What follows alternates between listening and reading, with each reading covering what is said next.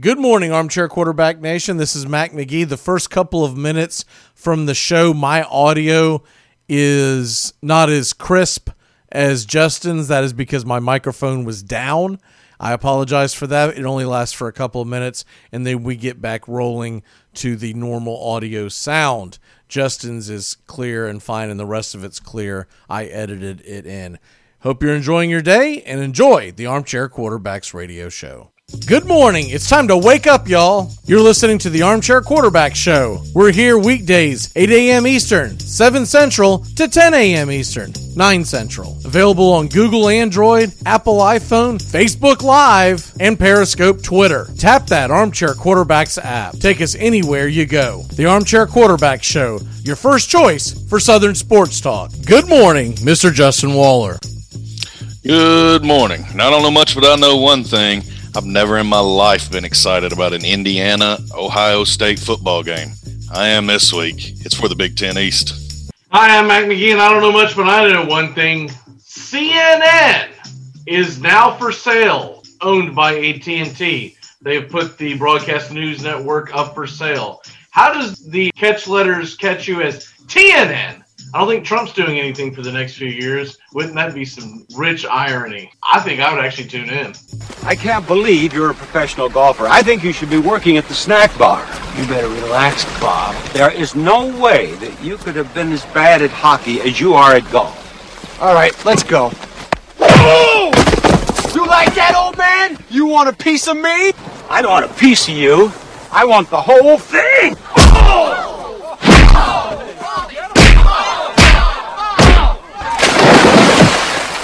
Now you're gonna get it, Bobby.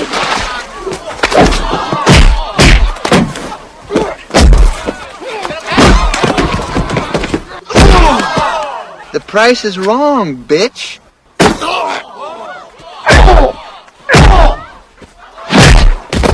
I think you've had enough. No? Now you've had enough, bitch. Armchair. Community Access Channel. He's the armchair quarterback. He's full of beer and he's full of snacks. The all-American man. Hey, howdy, hi! Top of the morning to you. Welcome to the Armchair Quarterback Radio Show. I'm Matt McGee sitting alongside Justin Waller. Justin, how the hell are you this morning, sir? Oh, I'm doing great, Mac. Uh, missed a lot of football games Saturday, but uh, Sunday made up for it, and uh, had a lot of family time this weekend. It was really good. You didn't miss a whole lot on college football on Saturday. I will say that it was kind of a, uh, a dull night. It, it's definitely a dull night for college football. There wasn't a game of consequence that was uh, even remotely close. And all in all, to me, college football kind of it almost like it took a week off. Uh, there there wasn't a big time upset. There wasn't a game that I would say, man, I'm glad I watched that game. I watched several games, but uh, really had a hard time locking into any of them. Florida killed Arkansas. Florida State looked uh, just terrible again uh, as they lost NC State by this. Don't look at the score, y'all. I think that's indicative. It was not as close as the two touchdown score. Um, and then uh, what was the other game? Oh, Wisconsin just absolutely pounded uh, Michigan into submission, which is what I figured and I was glad to to hit that. I, I took Wisconsin minus five. I didn't understand why they were only a five point favorite. I think that is just the the betting public being uh, downright clueless as hell when it comes to what they're watching on TV. Sorry, my mic was down, uh, so I'll have to uh, apologize for that for people on the on the app. Um, short story: you didn't miss a whole lot in college football, like you didn't miss a whole lot from my opening statement. So uh, there you have it. Um, uh, but I mean, the, the only other uh, BC made half a game with Notre Dame, then they got thumped. I guess the only upset was North uh, or uh, Nebraska getting Penn State, but is that this year? I mean, Penn State's horrible. No, I mean, you know, Penn State's terrible. Nebraska's terrible. They won the terrible bowl. Uh, Penn State actually almost pulled off the upset. I, I was watching that. I had that was one of the early games that I actually had on. But uh, I guess the only game that was decent was the Virginia Tech Miami game. But even that was a dud. you had this sense that Virginia Tech had no real chance of winning because their quarterback is just essentially a tailback behind center.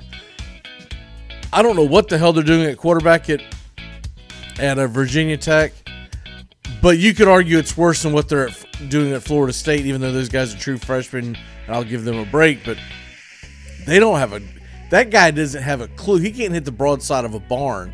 The only time that he's making any kind of ends is when he's running an open field. And that was the ba- basically that their defense kept him in the game. They lost by one. But Justin, how many times would you see a college football game where the where the team, the home team, gets the ball back with about two minutes to play, they're down one, and they can't even get in field goal range. This is how bad this quarterback is for for, for Virginia Tech. Just kind of tuck that away in your noggin. The next time you see one of their lines, it, they are overrated it, uh, by the betting public. Um, at one point, they were they were actually favorites. I think what happened is that right at kickoff, the money shifted to Miami, but uh, that game shouldn't have been as close. And like Tony says famously almost every Saturday, the Hurricanes are the worst one loss team in the country. And I have to tend to agree with him. Um, but other than that, last night's game, real quick, we won't spend a whole lot of time on it. But the Patriots get a big win that they desperately need, knocking off the Ravens in a driving rainstorm. And that's the only thing that I could see that was going to save them in that game because it pretty much made the passing game moot. And you had to just pound the ball, pound the ball. And they got a couple of lucky breaks. They held on for dear life. And because that uh, Cam Newton did gets a win, and did you see the stupid hat this this goofball had on in his interview this week? No, I, It's I, a I Shriner's hat. It's one of the ones with the with it's boxy, tall, and it's got a freaking tassel. It's not an actual Shriner's hat, but it's in the made of a Shriner's hat. Oh, I was gonna say, well, maybe he's doing it for the kids. I'll cut him some No, slack. no, Shriners because hat, Shriners but- is always red and yellow. This was right. this okay, was golden All right. green or whatever the hell it was. I mean, We'll scratch that. I hate to. T- well, never mind. I won't say that on here. Um, but I'm just gonna say I've got some real questions about uh, who uh, Cam Newton really is, um, and we'll move on from that. I don't know, but if Bill Belichick's got any sense of humor, can we get him to dress as Cam next year for Halloween? I mean, can can we see something one time? Can we get Bill Belichick to play along? I would Well- like to see that. well, I don't know that why would he- be humorous. I don't know why he couldn't because it's not like he's going to be coaching him next year. There's no way they re-signed this freaking clown. Uh, they won despite of him. In fact, the best pass of the entire night was this one right here, and it wasn't Cam Newton. Burkhead the single setback. A lateral to Jakobi Meyers, the former NC State quarterback, looks to throw, airing it out deep down the right side for Rex Burkhead. Dives and catches in the end zone. Touchdown, Patriots! What a call! What a call! That was it. That was the best pass of the night. It was by Jakobi Meyers, a wide receiver running to his right, having to stop, throw the ball. It was a rainbow. It was a. It was really just a hell of a catch. But they everyone keeps making up like it was this beautiful thing. It wasn't like if you didn't see it. When you finally see the video, don't think you're gonna all of a sudden see some Dan Marino dropping a freaking a raindrop in, in between coverage. He he just threw up a he he basically threw up a prayer and it was answered. Um, did you watch much of the game, by the way? I got tuned in about the second quarter. Uh, we got back to the house, and I was locked in pretty much the rest of the game. Uh, it seemed like second half was just torrential downpour, especially there at the very end of the game. Kept hoping for a comeback. Uh, it, and why I don't know. I guess I just wanted to see some more football, just because uh, I had a football shortened weekend. But uh, it, it, it's better as a fan of an AFC South team that uh, Baltimore took that L. So uh, kudos to the Patriots. But yeah, I, I just wanted to see some free football. I think. I was wanting Baltimore to win because I did not want them to be on a losing streak, so to speak. Go as the Tennessee Titans go rolling in there this Sunday. That's not going to bode well for Tennessee. I guarantee you. I don't that. think it's going to bode well for Tennessee either way. Um, Arthur's got to quit getting cute. We haven't even talked about the. It, is it too late to even talk about the uh, Colts Titans game? We've y'all got it that up. We'll be talking about that in the Cool. uh, in the next. Ex, I'll uh, save my, my rant for that. yeah, in the next uh, at the bottom of the hour, we'll, we'll be talking uh, Titans Colts. We'll be talking the NFC West, which has gotten really interesting, and we'll be talking the AFC North. So that's what we have on uh, on the docket right now. Did you do any gambling this weekend? Ah, yeah, you know I did. Good. Hold that thought. Hold that thought because that's what that's what the rub next- it in there, buddy. that's that's what the next uh, segment's going to be. Uh, we are going to take a quick break. When we come back, we are going to talk about your betting weekend. I, I think this is a good segment to start doing now that Tennessee it is legal to bet in Tennessee, and it's always been legal wherever the hell I'm at because I go I go through the uh, well. We'll just say I, I, found a way to. Uh, to uh, be able to, to to put skin in the game, so to speak. So um, we're gonna go ahead and take that quick break. When we come back, we're gonna talk about the betting weekend and the lines that pissed of all, pissed us off and the ones that made us happy. We'll be back in a flash here on the Armchair Quarterback Show. At Shell, we know from the time you get up to the time you wrap up, Good night. there's a lot of meetups, eat ups, and hurry ups. So come to Shell and get three things done at once. Fill up with Shell V Power Nitro Plus to help keep your engine running like new. Save up with the Fuel Rewards program and never pay full price for gas again. And snack up with in-store rewards to save even more at the pump. Make the most of the stop you need to make with Shell. And engines that continuously use Shell V Power Nitro Plus premium gasoline. See full terms and conditions at fuelrewards.com. Tom has been a teacher for over 40 years. One day, I think one of the students had asked the question and he didn't remember the answer. And I also noticed that he was letting his class out earlier than they were supposed to let out. I was really starting to worry. Levi and I talked about how it would change our lives, but he was there beside me. When something feels different, it could be Alzheimer's. Now is the time to talk. Visit alz.org slash our stories to learn more. A message from the Alzheimer's Association and the Ad Council. Are the Armchair Quarterback Show, your first choice for sports talk live from the First Coast.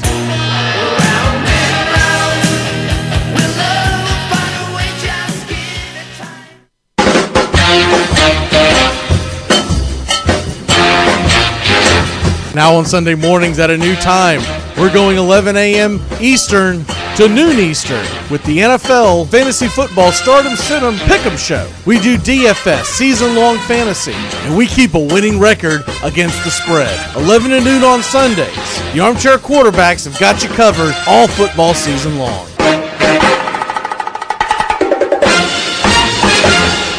Jimmy got caught smoking a joint out behind the bar. Sitting in his car and they took him to jail.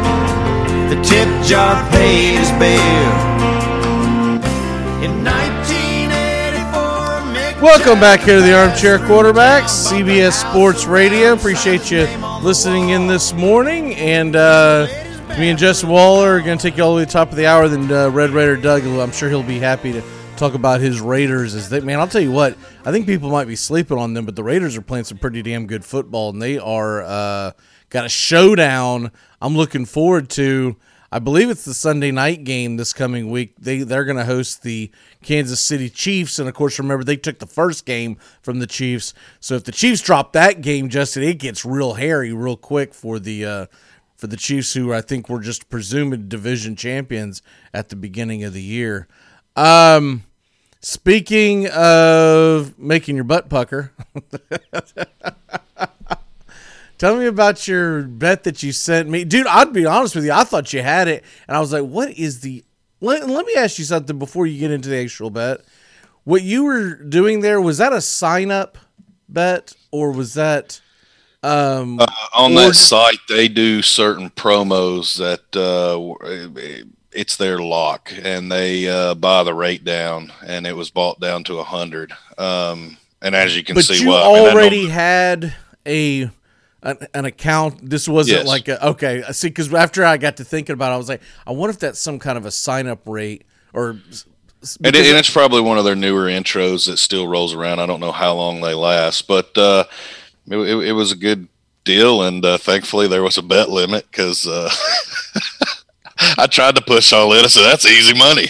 Um, I broke every rule in my uh, gambling memoir. So uh, don't don't ever spend over a certain percentage of your bank. Uh, set that percentage and stay to it weekly. Don't don't go over it. I mean, if you if you've got a hundred dollars, don't don't spend more than twenty. I mean, you should keep you a roll so you can keep going. Um, but uh, as you grow that up, it, it, gets a little bigger and don't do. I always have a rule that whatever I'm betting each game, whatever the hell it is, whatever I've decided and it doesn't matter if you're betting $5 a game, $50 a game, or $1,000 a game, or more for some of the bigger high rollers. Every game you should be betting the same amount. You should not just go, this is a great spread. Let me go in all on this because that's how you get screwed. Because something that seems too good to be true normally is. Now, what was the spread that they had out there again for it? Okay, keep uh, well first this nfl game line this was a 13 and a half point game uh, Packers were plus 13 and a half, Jaguars minus 13 and a half, obviously. Um, the rate was bought down to Packers to cover minus six and a half at plus 100, even money. Um, that was what? Seven points lower than the actual game spread. Uh, so, yeah, it was very enticing. Um, and it was one of their promos. Uh, had a $50 max bet. I put my fifty dollars on it, and uh, yeah, the Packers won by four. So thanks for bringing that up today. I was hoping I'd sneak by. I was like, why did I text McGee? I know I'll hear about this tomorrow. well, I mean, but the but the thing is, I just want to make that, sure there wasn't any killer injury because I'm like, man, why is this brought down to minus six and a half? What happened? Did Aaron Rodgers snap an arm this morning?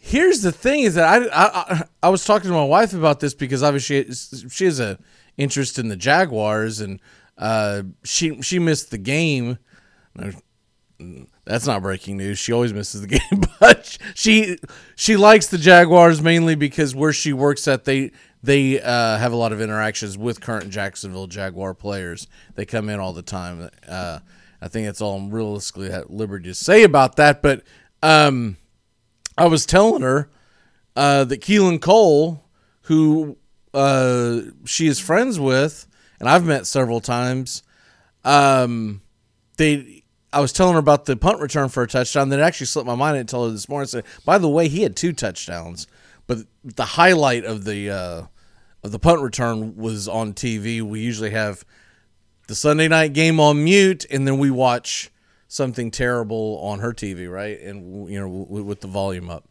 Um, by the way, something that was not terrible that we've watched into its entirety, I can I can uh, definitely uh, give a thumbs up to The Queen's Gambit. If you have not seen that, it's trending on Netflix.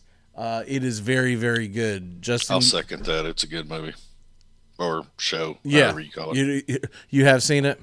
Yes. Yeah, it's really good.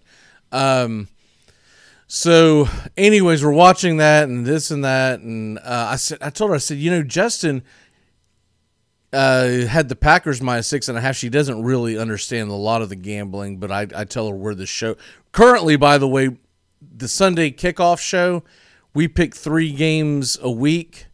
A couple of the guys have missed a week here and there, so that's why it's an even number. I'm about to tell you. We are currently 18 and 10, which is pretty damn really good. good. That's just that's kind of unheard of because this is NFL. We, we don't even have college sprinkled in here, right? We went 2 and 0 yesterday. Uh, Steven took the under on the Houston Cleveland game, and uh, I I had the Giants plus four and a half. It ended up being plus five at the at kickoff. But anyways, um, I was telling her, I said, man, man, Justin had him six and a half. I was like, I was like, I, I would have taken that. I, I was like, I don't know how in the hell that. Oh, that, there's a lot of folks that lost money. I mean, how did that I, sports book know that wasn't going to cover? Because everything pointed to because because it was about a two touchdown spread in the real in the real world, right? It was. It was, like, it was 13 like, and a half. I was like, I mean, I, yeah, I was like, I how in the living hell did that not cover?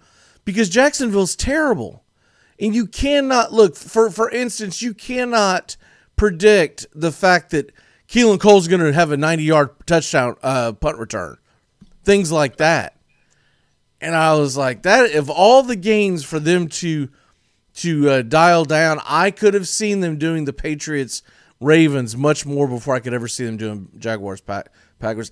That the uh, the the Packers were my survival pick. I was puckering things at at the end of that game.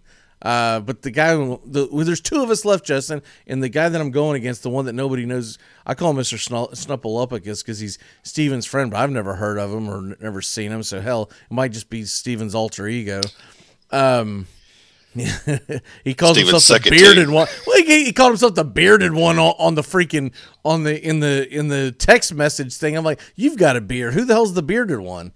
Uh, but anyways, um, it's just he and I, and I was like, why in the world did you pick the Packers too? We know we're going to go another week because even if we both lose, the rules is well, if there's if everybody loses, it's left. It just rolls over the next week. So thanks a lot. You just basically just wasted a week for us. Thanks. Uh, I'm going to make sure that I, I pick someone next week that he has not picked. That way I can just get. I want to. I want to win or lose this damn thing. I'm tired of this being dragged out. From now we're going to go into week 11 with only two of us. It'd be a little different. if There's three or four of us left, but with week 11, it's like, come on. Um, I almost want to do just. Can we just do heads up? Uh, we'll each pick every game this week on who wins and loses. Whoever gets the most wins, you know, walks away with it. But anyway, Well, I mean, I'm sure you haven't picked the Jaguars yet, so just pick them blind right now. Or is it a bye week? why am I going to pick the Jaguars? I, I, I want to. You win. said you wanted it over, win or lose. No, I gonna pretty much pick. A, I'm gonna guarantee. I'm gonna pick a decent team that he he has already picked that I have not picked. Gotcha. I'm not going to lose my mind and pick the Jaguars. Did you see what they did in Lambeau Field to Aaron Aren't Rodgers? they playing Baltimore this week? Yeah, that would definitely end it. now, what would be great is if he hasn't picked Baltimore and he takes Baltimore and the Jaguars do actually beat him. Uh, I'll be I'll be re-recording this and putting it on the air next Monday. Um, so my betting weekend. Okay, so I hit a parlay. It was just a two-team parlay, but still it was pretty good. Uh, I took the Lions on the money line to win, and thank God that dude missed that extra that field goal, uh, Hopkins. Even though Alex Smith played a really good game, and then I took the Panthers to hit the 21 and a half team total. I felt like that was going to be an, a, a rather high scoring game because now they barely cleared it. I think they got 23 or whatever, but I felt like they were going to get that team total because the Buccaneers had uh, had been like a seven or eight hour plane delay going into the game uh, that morning. They they didn't arrive in their hotels till midnight when they were supposed to be in Carolina like 3 p.m. So uh, that was my thinking on that. So I hit that. Um, I I almost took Green Bay to be honest with you, but I ended up leaving it alone. Um, and I had San Francisco plus 10 and a half, and that freaking went down. I thought for sure once Jameis Winston went in, there'd be some interceptions going the other way, and they would end up uh, covering. But I, I, in a teaser, I did cover San Fran, but I, I, never count those. Um, Boston College was another one that that one came down to the wire, and thankfully, Boston College ended up uh, getting a late score. And then when Notre Dame got the ball back, they were kind of threatening, but they ended up taking the air out of the ball. I was a little concerned that they were going to do the old, you know, we got to impress the pollsters thing, and I was going just just run the clock out, run the clock out. I was curious though. Did you did you have any skin in that Cleveland game? The Cleveland No. Man, I- would you I, be uh, mad or what if you were if you took Cleveland minus the points and, and home skillet runs out of bounds? Oh my God! I put my uh, allotted wagering in on uh, Aaron Rodgers and the Packers, so I didn't make any other NFL bets. And then I was so pissed after that that I'm like, screw it, I'll start again tomorrow. The funny thing about the Notre I did hit on the Masters though, so I will get that. I, I got a, uh, I had a prop on uh, an American to win the Masters, hit on that, and uh, they had a big five package that uh, any of these five golfers win, and DJ was included. So uh, I hit two there on the Masters, so it wasn't a complete waste yesterday. I hit one on the Masters. I had uh, Brooks Koepka to do better than Bubba Watson for the entire tournament, and Koepka won that pretty easily. But it got evened out because I had DeChambeau to do better than Dustin Johnson, and obviously that didn't work out. Uh, he was, uh, he, I mean, he was only 18 strokes uh, behind him, uh, but you know, I, I took plus 17 and a half, so I barely, you know, no, I'm, I'm, I'm joking. Uh, the, uh, but the, the, the thing about that Notre Dame game that I want to, uh, circle back to real quick is, so I had them plus 14 and a half. They, they lost by 14, but that line went down dramatically by kickoff on Saturday. It was, uh, 11. And so there's a lot of people that, that lost out on that game because obviously there had to have been a boat ton of money to go in on Boston College for that thing to go down. Uh, I was surprised by the by the Virginia Louisville game. I did not pick that game, but Angelo had Louisville to win that game. They were getting four and a half. I, I thought they would cover at least, and they they they lost pretty handily. What about that North Carolina game? North Carolina didn't cover, but more so the fact that Sam Howell had seven total touchdowns, 550 yards. I mean, what a freaking game that guy had. I I tell you what, and I mean it has nothing to do with gambling, but South Carolina is going to be have a hard time filling that position when you're wedged in between up and coming Tar Heel football team that's actually relevant and Clemson. Yeah, who wants to step off in that mess? I mean, I, I, know who I would go for if I'm South Carolina. I would do anything I could to bring Hugh Freeze in there, but I don't know if, if that's going to be his. Hugh Freeze might want to go take his chances up in Michigan land or something because. Uh, I just don't know. I'm with you. I, that's a you're going to have to get someone who is an up and coming coach at a smaller program that wants to take on that. That is not I know it's an SEC school, but you're going to have a hard time recruiting. And you're not even you're the not big boy in your own state no more. You're not just wedged between South Carolina, excuse me, Clemson and North Carolina straight adjacent to you is the Georgia Bulldog program, and oh, by the way, the Florida Gators are, are right below you. So where are you recruiting from? Uh, that's going to be tough, and it's not like you're going to walk into East Tennessee and, and, and, steal a bunch of players from uh, from the volunteer program. The Gamecocks might be in for a long, long drought. That's that's all I see, unless they have some weird pipeline we don't know about to California football or something. I don't know how they're going to get kids of uh, of of the of the caliber that they need to win in the SEC East to come to South Carolina. Um, that Chubb thing though was so dumb. It was so dumb. I mean, dude, score the touchdown. Yeah, okay, you did that and it was cute and everything. And You pissed off every one of their fantasy players. I don't have many uh, shares in Chubb, but I don't think it affected me. But I thought of the people who probably, you know, or it was in a DFS that might have picked him. And I've got one. it screwed me. did it? Did it make the difference in you winning or losing? I haven't pulled it up this morning. I was frustrated about it. Gotcha. Uh, but regardless, well, don't worry. Next hour we'll probably talk about it because we that's all we do is go through everyone's scores. And go, oh look at this crap. That's pretty much what we do on, on Mondays with Doug. like, holy crap, I'd be mad if I was so and so, right? Um, but people are going to look at that Vanderbilt score and think that Vanderbilt played competitively. They did not. That game was a blowout, and they let two garbage touchdowns go in the end for Kentucky. So anyone who picked Kentucky to cover the spread's pissed off about that. Um, and then, of course, most of the SEC was on vacation. So hopefully, hope, hopefully we get them all back this week because that's going to be terrible if uh, we have to go through another week of what we just saw in the Southeastern Conference. Because going into this coming week, um, we're going to get Florida Vanderbilt. I mean, I don't care if they cancel that one. Uh, Kentucky, Alabama, eh. Tennessee, Auburn should be a good one. Mississippi State, Georgia, you never know. LSU, Arkansas, eh, that could be decent. Ole Miss, A and M, and then Missouri, South Carolina. I mean, there could be some pretty competitive games if if, if we get it all back. Vanderbilt might as well start acting like they got the Rona or something and just just shut down, quarantine West End, Nashville right now. It's not going to work out. Can you imagine what the score is going to be? It's not going to be enough.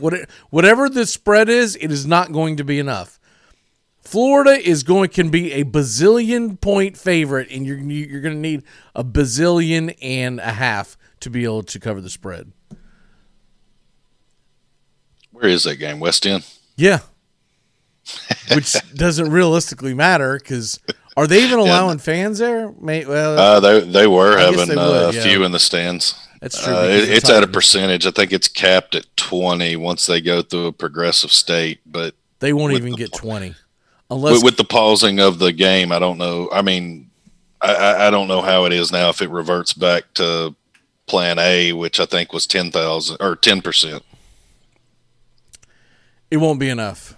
Uh, they which that's about a normal Vandy home unless the Florida Gators travel, which I don't see why they would in a pandemic, and it's that terrible game. Uh, unless they bring fans, I don't think you're going to get. It's a noon kickoff. Unless there's just a bunch of Gator fans that live on West End, I don't see how they're going to get to twenty percent capacity. That's just No. I wouldn't. I'd be like, nah, dude. I'm gonna I'm gonna go to the sports bar. There's there's got to be something better on at that time. Hell, I'd rather sit in a I'd rather sit in a sports bar and watch LSU Arkansas than go to a, watch Vanderbilt try to stop a dam from breaking. I mean, that's literally the levee breaking there. and Everyone's running for their lives. Let's take a real quick break. When we come back, we're going to talk about the NFL. Keep it locked in here on the Armchair Quarterback. We are the Armchair Quarterback Show, your first choice for sports talk live from the First Coast. On the boats and on the planes, to America. I'll be honest, fellas, it was sounding great, but I could have used a little more cowbell. Fantasy sports is back, and it's time to jump into DraftKings. Go to DraftKings today at DraftKings.com. Golf, NASCAR, soccer, you name it. And of course, Major League Baseball, basketball, hockey, and football are on the way. Go to DraftKings.com. Listen to the armchair quarterbacks for DFS advice all year round. Oh, wow. I'm pretty sure that's going to be a. Yeah, there it is. Another flag on the play. Multiple flags on the play. Holding. Offense number 97. That penalty was declined. Touchdown. After the play, unsportsmanlike conduct. Offense number 22. Penalty will be applied to the kickoff. This has got to be one of the strangest calls. That son of a. You playing against Dick this week? Yeah. Could be worse, man. When I played against him, he ejected all my players. What? Armchair. Lager, the beer that brought the forest down. I drive an exotic imported sports car. I eat exotic foreign food like frankfurters and pizza. But when it comes to numbing my mind, I'm a patriot. I drink the beer that brought the forest down. I'm a lager man. And with the new 80 bottle trunk pack, you've got enough for the evening. Hey, it's happy hour somewhere. Lager brings out the patriot in you. Freedom is a road seldom traveled by the multitude.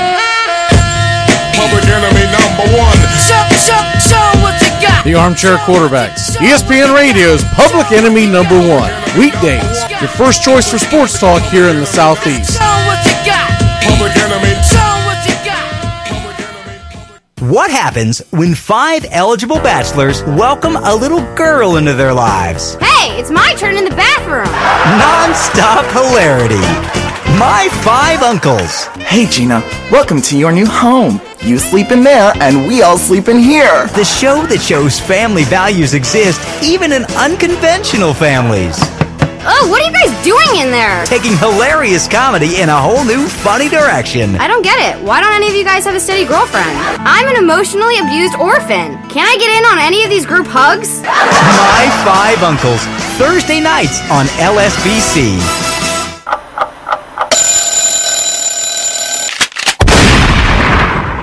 I could while away the hours, conferring with the flowers, consulting with the rain. And my head I'd be scratching while my thoughts were busy hatching if I only had a brain. You're riding Morning Shotgun, your first choice for sports talk here on the First Coast, only on Armchair. With the thoughts you'd be thinking you could be another Lincoln if you only had a brain. Pretty good. It's pretty, pretty, pretty, pretty good. Positive drinking. Hit it, put it in the wall, negative thinking. All right, Monday morning on the Armchair Quarterbacks. Appreciate you riding shotgun with us here every weekday morning. Justin Waller and I taking you to the top of the hour, and then Red uh, Red Raider Jug uh, Red Raider Doug uh, will join us as he'll be braggadocious about his. Uh, I, I think he beat me in fantasy football too, so he'll be bragging about a lot of things. Um, Justin Titans Colts in the state of the division, which is realistically just that. Div- I mean, those are the only two teams. The Jaguars and Texans can't buy a win nowadays, even though they threatened against two pretty good football teams. Um, you got Tennessee going to Baltimore this week, and the Colts hosting the Packers. And then the following week, they face each other again in a rematch. Again, in uh, that that game will be in Indianapolis. It's not looking good because I'll tell you what, the Indianapolis Colts flat out beat the brakes off the Titans physically in that first game. That's what I saw. I also saw a terrible kick game that just reared its ugly head. If if there's ever a game that you could say maybe even though you were physically dominated, maybe you would have had a chance if it wasn't for I mean, we're talking about a 17 yard shank, a block punt, a missed field goal. That right there equates to about the 17 point uh, loss that, that the Titans endured.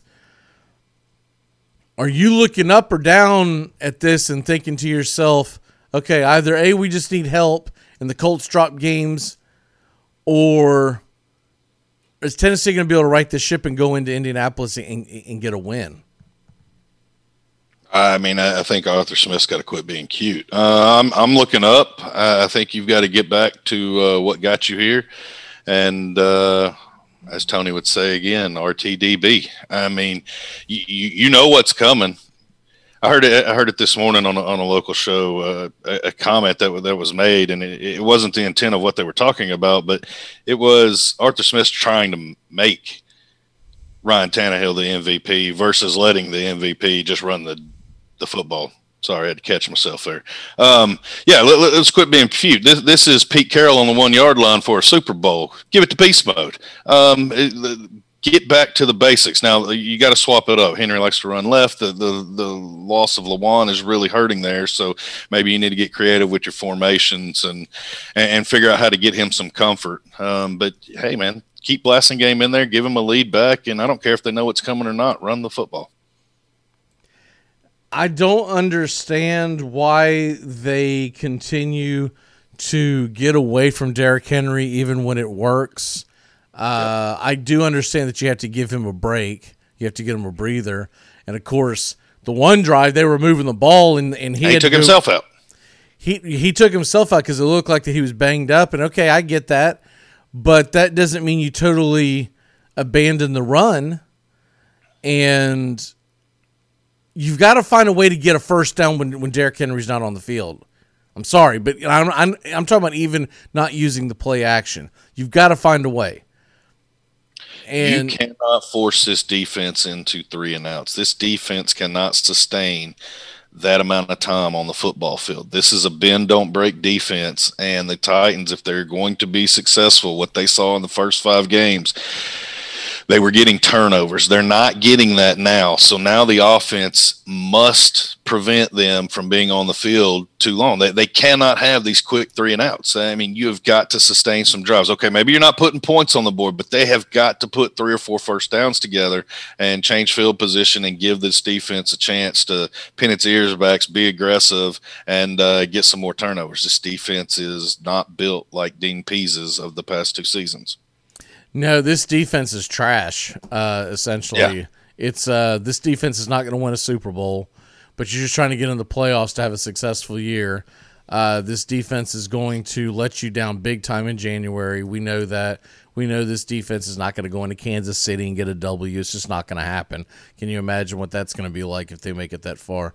Um, I would say this defense is probably going to get ripped to pieces by the Pittsburgh Steelers again. They played well in that second half, but if they play the Steelers again in the playoffs, they're probably going to get ripped to shreds. Uh, they might be able to hang in with the with the Ravens because the Ravens are pretty one dimensional, and you don't have a big time receiver that, that that worries the hell out of you, so you can cheat a little bit against the Ravens. But I I wonder if this team would even beat the Miami Dolphins in the playoffs. This team is uh the the defense is is the glaring issue. The offense is playing well, but you almost you almost feel like you have to have zero mistakes offensively to be able to win the game. You you almost need to go ahead and release the punter because you're not going to punt ever again. Right? Well, well, that's just an odd thing because y- you had Ryan Allen who was punting for us and, and was okay and successful with. uh, Let, let's don't gloss over how important it is that you're Pro Bowl punter. And I know a lot of people don't talk about Pro Bowl punters, but Pro Bowl punter, punters eliminate turnovers. And those shanked punts that Daniel kicked against the Colts, that was turnovers. Right. One of them legitimately was, and the shank might as well have been because they had it at the Yeah, thirty. I a mean, seventeen-yard punt is a turnover. you Unless gave it's them back-to-back turnovers. Unless it's intentional, right? Unless you're kicking from Right. 35, a 17 yard punt is a turnover. And the punt, I still say that that was the punter's fault. I look back at it and I went back and rewound it. He took four steps almost. It was three and a half steps. So four steps. In the NFL, there are very few punts that are going to get off in four steps. There just are. I got to burn a sorry dude because it won't be as funny later. But Daniel, sorry dude. Not only are you probably getting fired from the Titans, your offensive coordinator's father is the CEO of FedEx. Your day job, you're probably losing that one too. Good job, man. Well, uh, I think it was I, I think it was my I don't know much on Friday. Anyways, at some point on Friday or Saturday, I made the comment that you know you know the good news for FedEx is that they're getting one of their better drivers back in time for the holiday season because that that guy cannot be on the on the freaking he cannot he cannot he cannot be on on the roster. He's terrible. And Oh, he's sorting mail for at least a couple of days. I mean, he's got to get a little punishment. They took him off the road. I mean, he's got to sort Well, packages. he'll be somewhat of a celebrity. People, you know, they'll they'll they'll send him to the Indianapolis market and say, "Look, Hell, already, yeah, that's a good one there because he's uh, you know, he was a punter out of Knoxville. Like, go ahead and get your jokes in there. He was a volunteer. Um, Well, I'm thinking more of if you send him to the Indianapolis area, he, he- he's going to be a celebrity for a couple of weeks. So you know, every time he drops off a package, he'll, he'll, you know, be signing an autograph because Colt fans are probably huge fans of him right now. Um, actually, a local kid from not far away from me. Uh, just a little local story there, but nobody else cares about that. So, so well, he he he he might. sorry be, we broke up there for a moment. Man, the internet went unstable. he might uh, want to uh,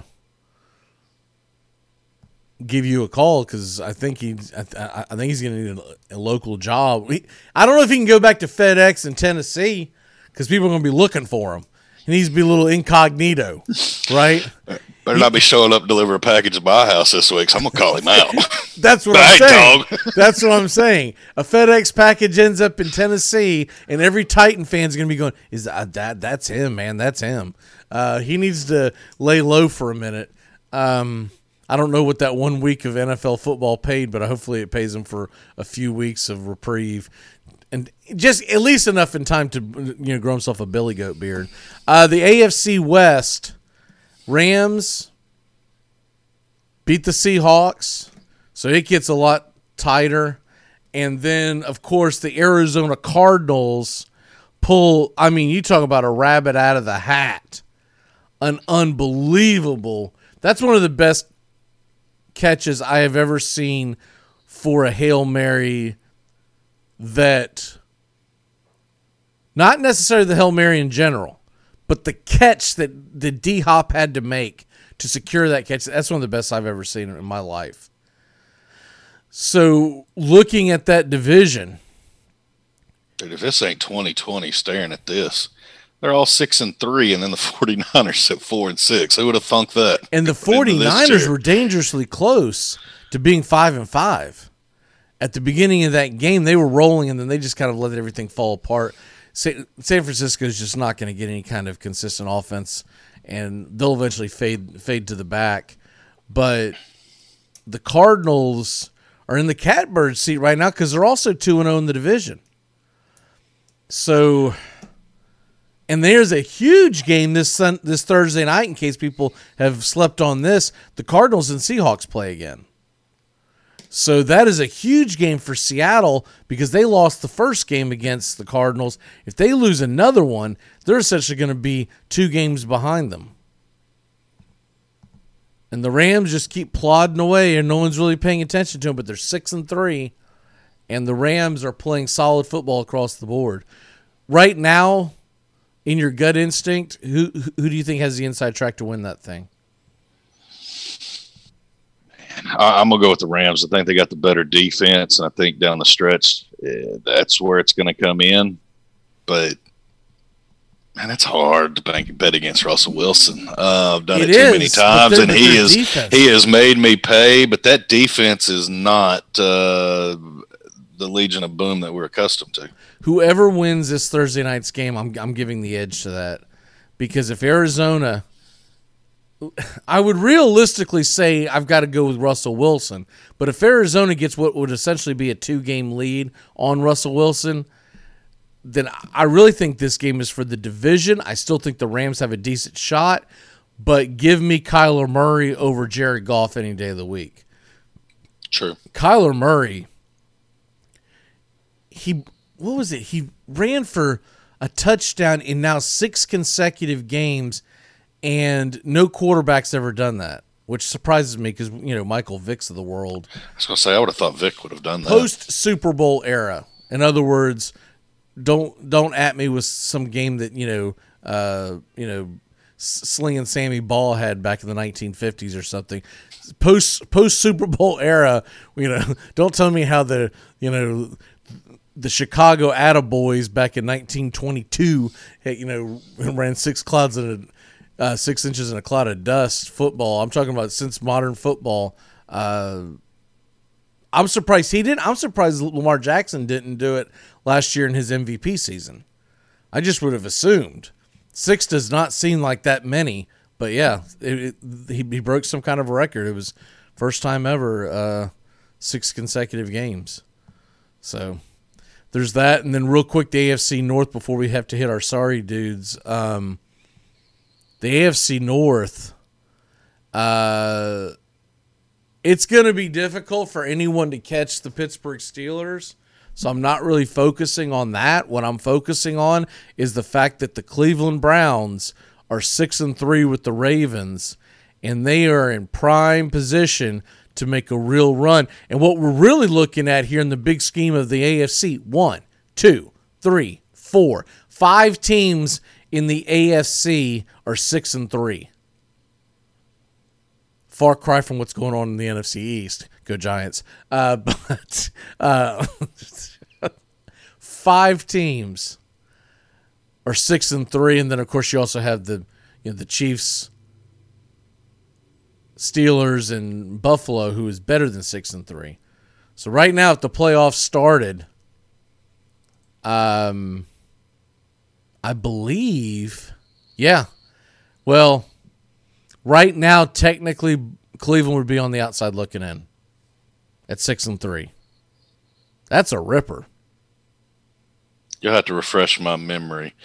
But what is our playoffs this season? Is it two from each division? Are we doing like baseball, and then you have two wild cards, or is it just It's supposed three to be- divisional winners? It's supposed to be uh, your divisional winners, and then four. Oh no, sorry, three wild cards because there's four divisions.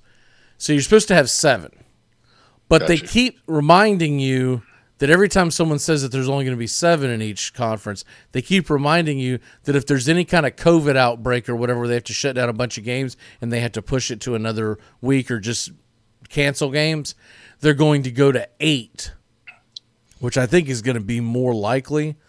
So I can't keep up with have we or haven't we gone to eight yet? That's what's confusing. They haven't officially yet, but I think it's going to happen because as the COVID numbers spike, you got to figure at least one or two of these games are going to get canceled, and that's all it's going to take.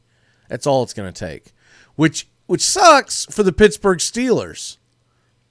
You're sitting at nine and oh zero, and you're going to have to play that first weekend. You should get reward. I'm sorry, but they should just go to seven teams are getting in. If you get left out because of winning percentage, it is what it is. I still think they should open up one extra weekend and just say, look, we're going to play an extra weekend. We'll go from there. And that's it, right?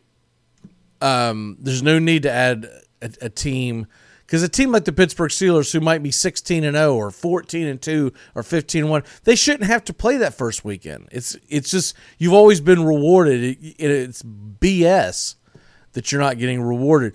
If the Saints or the Packers end up going 14 and 2 or whatever, they shouldn't have to play that first round. They right now they would have to play the Green Bay Pack uh, the Green Bay Packers would have to play Chicago Bears in the first round. Should they win? Yeah, probably, but hell, that's not a gimme.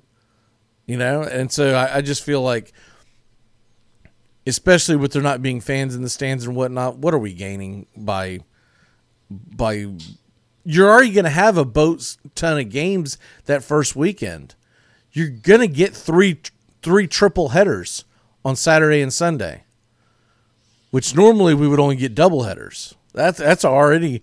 I'm not gonna say it's too many, but you could argue that it's too many. You don't need Sound a like my wife. quadruple header, man. My God, quadruple header. You don't need that.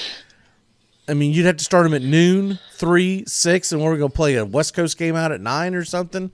Either that, or you're, or you have to double up, or you're going to have to have a Monday night football game. I don't know what they're going to do if they, if they end up doing all those games, but NFL playoff football should feel special that you're in, not just it shouldn't feel like basketball and hockey where it's like, okay, we didn't suck. We know that because we got in the playoffs. NFL playoffs should be you did something. I I know NFC East is going to have a bad team, but that's just the luck of the draw of that division this this year. I just don't think we need eight teams.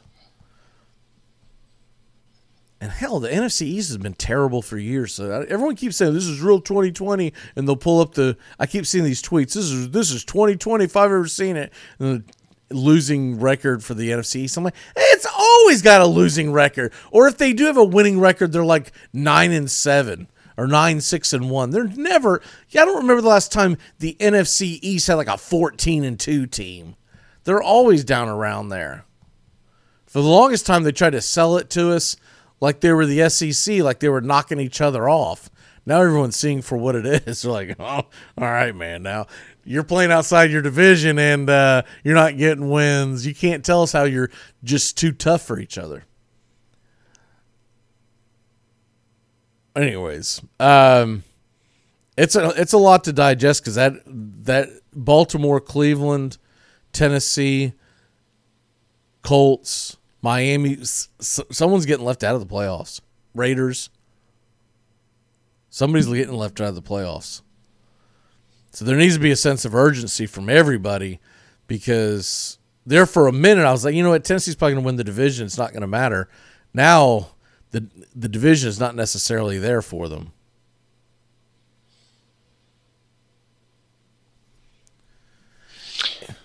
Sorry, dude. I don't mean to leave you hanging, but we I'm having internet over here. I missed about half of that. I apologize. Sorry, dude. I'll kick off the next segment. All right, we're at sorry, dude. What you got?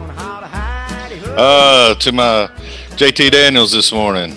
Sorry, dude. Good luck with them job interviews.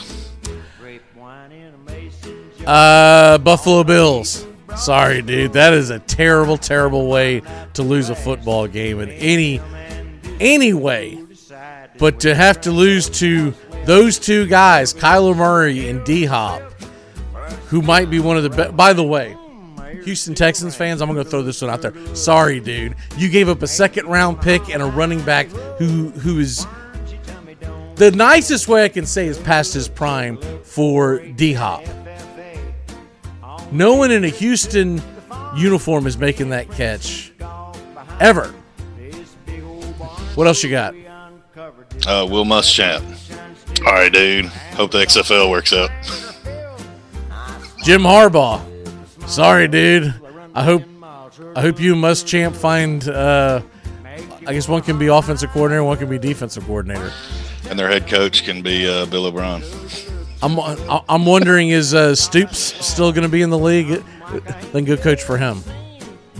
Hey, whether they fire him or not, uh, the Michigan players have already fired Jim Harbaugh because uh, they, they're not mentally into anything this year. Oh. You, you can say it's all coaching and take it all you want. Those players have tuned out. They fired that stuff. they got absolutely just drug across the field. But you know what? That's that's what happened to them the year before. They're physically not good enough to go up against the likes of I've said it a million Wisconsin. times. It's- He is the Butch Jones of the Big Ten. He can play as a David, but not as a Goliath. That's the only way they're ever going to be. Well, I don't He, think he, he, doesn't the have the mental for, fortitude to be able to flip that switch and go in and dominate schools. They can't go to Ohio State. Well, let me ask you this: State walks into a When was the last time you remember Michigan being a big time recruiting guru? In other words, I don't ever remember Michigan having a big time recruiting year, and that stuff adds up over the years. When you're getting even Wisconsin bumps their way into the top 15 every once in a while. Who was it? Was it Brady Hoke that was head coaching when Appalachian State knocked him off? Uh, it's been 10, 12 years ago on opening day. It seems like it's gone downhill. I forget who the coach was at that point, but on it was the a Appalachian, State Appalachian open. State, that man, that's actually been closer to 15 years ago. I want to say that was 07. But I feel like that was that's kind of the turning point, and it's just that's the last time I I remember Michigan was up at the top or close to it, and Well, uh, so it, it's been at least 15 years. The problem is their athletes have not gotten better since 2006. Ohio State continues to recruit at the level of a Nebraska. I mean, excuse me, Nebraska, of an Alabama. Uh, they there's no way that you can expect those athletes to compete against Ohio State. And I think they might be a little delusional of, of what Michigan football is, to be honest with you. Because we all know that they're one of the best learning institutions in the country. And are they just Vanderbilt disguised in much better uniforms? I'm I'm not buying that crap. I mean, hell, if if it's the academic school that it all touts that it is, then I would think a sideline on 50 players with a higher IQ would have better mental football IQ and mental toughness and understand and be better prepared. But uh, apparently, Well, I mean, if that were the case. then Vanderbilt would win the Southeastern Conference once in our lifetime. You got to have an athletic director that agrees that football is important and sports are important here. They they, they Well, don't have that. That's a completely If different argument If you look at if you look at Michigan, they are behind the times. Their facilities, Based on their stadium, they no, well, the big house to West End.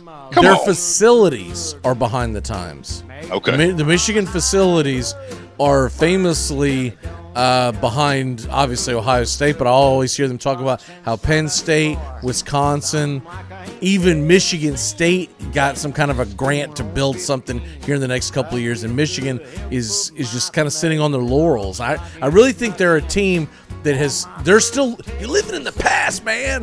You think Right. Tom Brady saves them? Tom Brady's going to retire and go coach. How Tom about Brady's not going to coach. Tom, if Tom Brady ever coached, it'd be in the National Football League. But Tom Brady's not going to coach.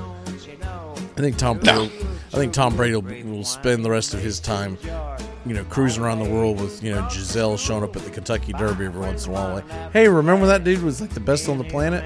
Um, you got anything else? That's it for me, sir. Who wins Monday Night Football tonight? Big game: Bears versus uh, Vikings. Should be a good one. I'll take the Bears plus three and a half. I don't know who wins it outright, but I'm, I'm going to take. Is the that the line they're at this morning? Three and a half. Yes. That's interesting. Plus three fifty on the money line. If you're feeling good about the Bears, I'm not feeling that good. I want the I've points. Never felt good about the Bears ever. I'm worried about the offense of the Vikings, but I'm hoping at home in Chicago, um, maybe that defense can slow them down and give Foles a chance. We'll see. Yeah, I'm hoping that the uh, I'm hoping the weather's not terrible and we get like a good football game. Um, I know they're calling for cold weather. I don't know what the wind's going to be like. I can't imagine a windy game with Kirk Cousins and Nick Foles would turn out to be very good. Sorry, dude. I, I, I, I probably need Adam Thielen to do a few things. All right, brother. We'll see you manana. Uh, great, great job, and uh, we'll be reacting to tomorrow to to the game. I want to say it may be next week, but I, I, I feel like the NCAA uh, committee's list should be coming out. If it's if it's not today, I mean, excuse me, if it's not tomorrow, then it's the following week because uh, we're coming up on it. All right, uh, Red Raider Doug is on his way. When we come back, we're going to talk about the AFC West fantasy football, and a whole hell of a lot more. We'll be back in a flash here on the Armchair Quarterbacks. CBS Sports Radio. You're listening to the Armchair Quarterbacks on CBS Sports Radio, number one sports station.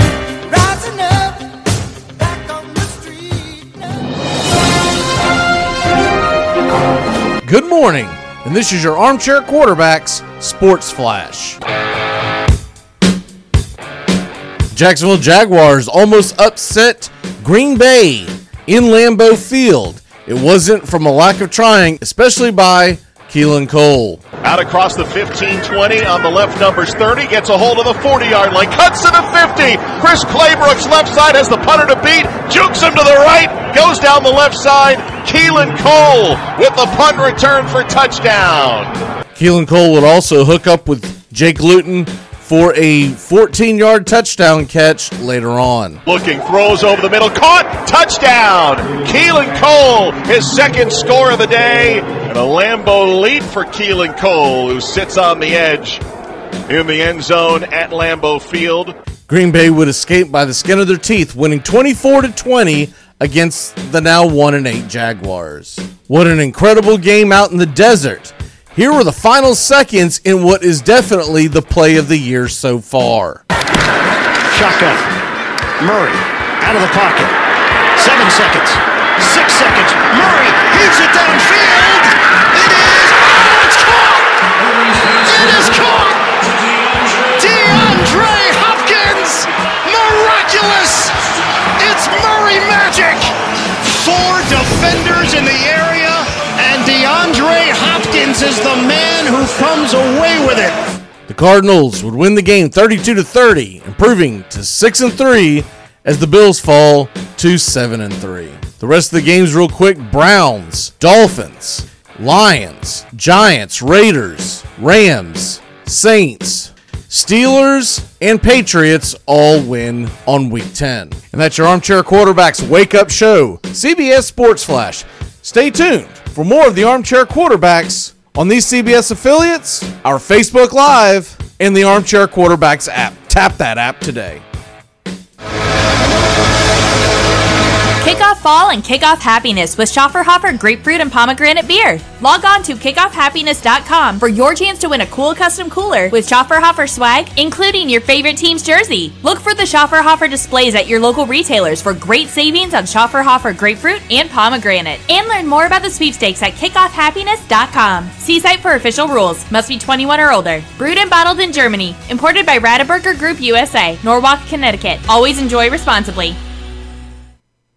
Amazon Prime members now get free grocery delivery with a minimum order. You'll get your groceries with two hour delivery. So in that time, you can finally figure out where the biblioteca is. Learn how to play the acoustic guitar and I guess get a puka shell necklace. Do a makeup tutorial but realize halfway contouring is hard and you're beautiful just as you are. Whatever it is you're doing with your time, your shopper will be carefully picking out your favorite organic meats, produce, dairy, and snacks while providing contactless delivery to your door. Free two hour grocery delivery, now with Prime. You're riding shotgun with the Armchair Quarterbacks. We're here weekdays, streaming on the Armchair Quarterbacks app. Download it today. Your first choice for sports talk here on the First Coast.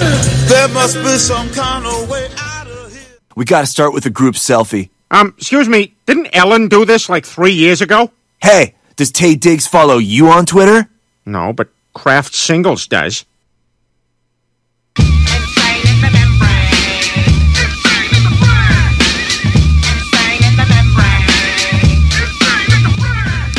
Welcome back here to the Armchair Quarterbacks Radio Show.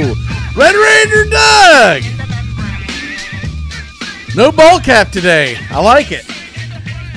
Uh, I turned you down. I always do that when I go to break because I never, I never know if I'm going to get a smoker's cough from you. Uh, how are you today, sir? good, doing good, thank you. Um, is that a new shirt? Uh, yeah, just a updated shirt for this year from their from their website. I like it. So let's start there. Without further ado, the Oakland, Los Angeles, Las Vegas Raiders are sitting at six and three we were just talking about this on the uh, other side of the hour. Uh, they are one of five teams in this AFC that are sitting at six and three, which is unbelievable when you look at that compared to the NFC. Um, you got five teams at six and three, and none of them are guaranteed that they're going to go on to make the playoffs. About, I'd say the only two teams that you can go ahead and book it for the playoffs would be the Steelers and the Chiefs, as they're both sitting at a combined total of what one loss. Yeah. I'm not saying they're going to win their divisions, but they're going to make the playoffs. So then you've got a mess in the NFC. uh, Excuse me, in the in the AFC. Before we get into that, though, let's go ahead and uh, talk about the game yesterday. Uh, once again, I tried to get a freaking uh, Raiders clip this morning, and once again, every Raiders clip I found either had no audio, where it was just like background, it was just you know their fake background noise, or Mhm. it was music playing. So I it, it did me no good to to uh, to record it. I keep trying to get a freaking Raiders uh, clip. I guess I'm gonna have to go a deeper dive than than where I normally go. I don't know what the hell that's about. Some of us have the rights to that. But anyways, uh, I mean, hell, they they got the rights to everything else I record. I, I just ignore it. Uh, they'll come in and tell me this part of your video has been muted because such and such music has claimed it. I go, whatever, dude. You're coming at me four days later. No one's watching my, sh- no one's watching a rerun of my show four days later. M- mute that part. I don't give a damn. You know, whatever. um. Anyways, um, the game yesterday. And the clip that I wanted to play that I could not believe, I was like, man, I found the clip, and then it was just music playing over it. But the clip that I wanted to play was the interception towards I believe it was towards the end of the first half. It was ten to 6 And the Mhm. interception that the Raiders had, uh, I believe it was what is that kid's name? Um, end of the second quarter. Let me see here. Um, I thought I had his Heath? name. What's his name? Heath? Heath. I think Yes, Heath, Heath. Heath. Yes, Heath. I knew it. I knew it was a candy bar name. Um, Heath picks off the pass. Right before that, Heath was the one that they called the flag on the offensive lineman as he acted his way into a, a, a holding call because Lock walked into the end zone. That holding call, by the way, was a trash call because it had nothing to do with what was going to happen on the play. Lock was going to score. I feel like that was one of those ones that the that the uh, the uh, the referee should, should have put in his pocket. But kudos to the kid for drawing the foul because look, if if you can get some senile old bastard to throw a flag because he doesn't understand that, that that's one you know that, that you swallow so to speak, then kudos to him. And then the very next play he gets the interception. That was the turning point of the game because if you go into the half and you're down thirteen to ten, you're in a dogfight. You're in a Yeah. flat out dogfight, and instead they come out and the beginning of the uh, third quarter,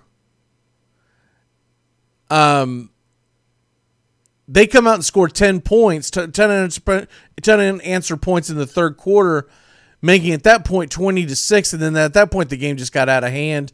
Uh, the Raiders added a few more. They went 37 to 12. The Broncos finally get in late in the game, get in, get into the end zone, uh, but it was too little, too late. As uh, I believe it was Hamilton caught, caught a touchdown pass from Lock. At the time, I was worried about it fantasy wise, and I thought that was KJ Hamler, and it wasn't. I was like, "Ooh, thank God," 'Cause I was, I was going up against him in a in a, uh DFS situation. But anyways, uh, looking back on that game, did you get a chance to to watch much of that game, or were you fall victim to the uh, red zone? No, I actually I watched it in its entirety. So Okay. Do you have the, the DirecTV at your house, or do you have access to it through someone else?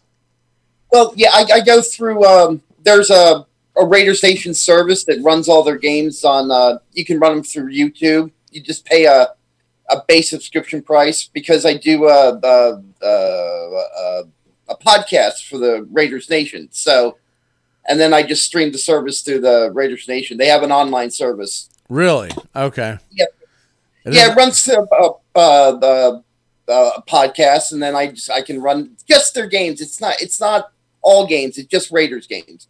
No, I get that, but regardless, it's highly illegal, and that's cool that you found it. Uh, because if you're if you're sitting in Jacksonville, Florida, and you're not paying for the NFL ticket, and you're getting the game any other way, then what they're doing is not legal and good for, and, and good for y'all. It's just like I'm a part of a Facebook group, um, Atlanta Braves Facebook group, and and they stream the game, the Braves game. Now, I, Yeah. I still end up getting the, the baseball package because it's not that expensive on the internet, and I'd rather have access to it always. Because sometimes these people they lose their feed, and or some guy has to work that night, and so, some other clown comes in, and they got their phone sitting there, and you'll see people walking back and forth in front of the TV as opposed to a direct stream. And I'm like, no, no, no, no, no, this is not going to work. But I would love to find one of those for the. Uh, uh, for the Titans, but I've not found a way to stream a Titans game. I always have to catch it on Red Zone unless it's the national game of the week where they show their ass on a Thursday night kind of thing, right? Uh, so, anyways, so I always pull, I always I always have to fall prey to man. I hope this is a. I hope they're not because because if they play the same time as the Jaguars, there we're never going to get that game on TV. It's just not going to happen. They play we, and la- yesterday. I, I mentioned this on Twitter, and I'm still pretty pissed off about it. We had some pretty good games set up for for the uh, for the late slate, and we get stuck with the trash that was Steelers, Bungles, and Dolphins, Chargers. Nothing against Steelers and nothing against the Dolphins, and if they were playing each other, I'd be fine watching that game. But I'm watching the Bungles, who have no shot in hell making the playoffs. And the same thing with the Chargers. And that would be one thing if there wasn't something better and you're just, okay, let's watch a, an exciting Cincinnati team that's young. Same thing with the Chargers. Okay. I don't hate doing that. But when you're constantly getting reminded that, oh, by the way, what you are missing is Bills, Arizona on one station that could have been picked. That was the Fox game of the week, and and instead the the morons in Jacksonville pick pick the Steelers because I guess they figured the Steelers are popular or whatever. But come on, and then the other game, as opposed to I know, and I get it, the Dolphins were in Florida, but that game sucked. Okay, there there was nothing exciting about that game. We we we get stuck with that and the AFC game that you could have had. Or I'm sorry, the AFC game you could have had was Buffalo. The NFC game you could have had was Rams versus Seahawks. Two very big time legitimate games. Hell, I would have rather seen the Raiders Broncos. And obviously, the game turned into terrible blowout. But in theory, it's a better game. And I'm like, Jacksonville, you dropped the ball again. So we have to watch the Jaguars versus Packers is the first game.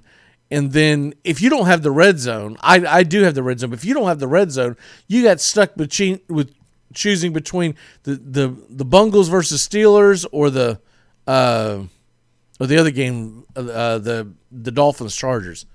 I'm like, really? We couldn't get at least one of these even if you want to show Steelers Bengals on one, can we get can we get the Rams Seahawks on the other?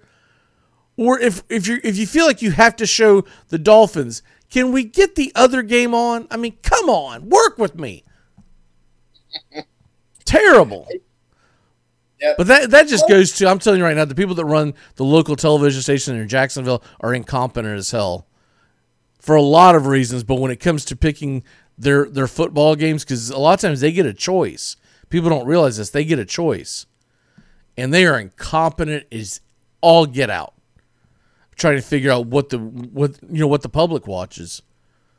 I- If the Jaguars aren't playing here in Jacksonville and people are watching football, they're probably into fantasy football. And there's not a whole lot of stuff to get you excited about the games I just mentioned when you have Buffalo and Arizona playing. That's all I'm saying. Um, All right, moving on from that. Um, they got a big game this this coming weekend. It's going to be Raiders versus the Almighty Chiefs, and this time you get them at home.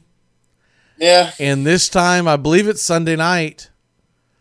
Uh, if it's not, it's Monday night. I know it's a night game because I saw it in passing yesterday. and I was like, "Wow, that's awesome!"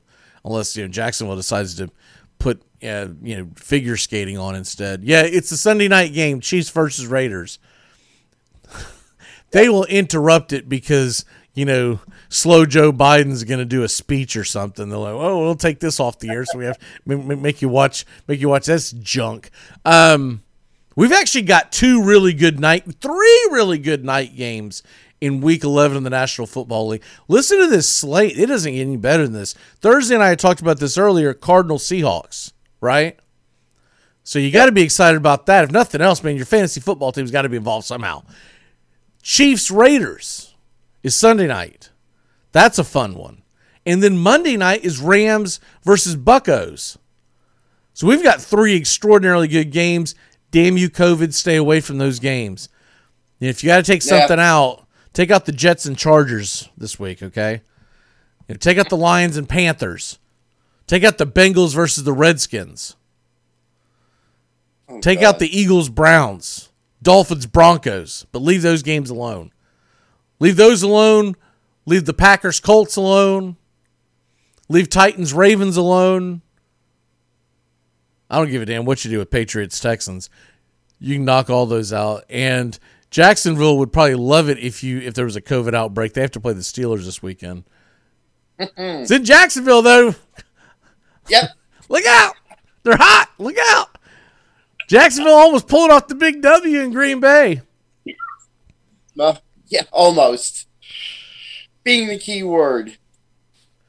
Tell you what, if uh if moral victories was a thing, Jacksonville would be around the cusp of the playoffs right now. Um, Oh yeah. Woulda, coulda, shoulda. They they would be on top. Did you catch the game last night? By the way, that was terrible. That rain, that was absolutely terrible. That game gets played in normal circumstances. Ravens win that game nine out of ten times. That was the only way you were going to get Cam Newton to upset the Ravens.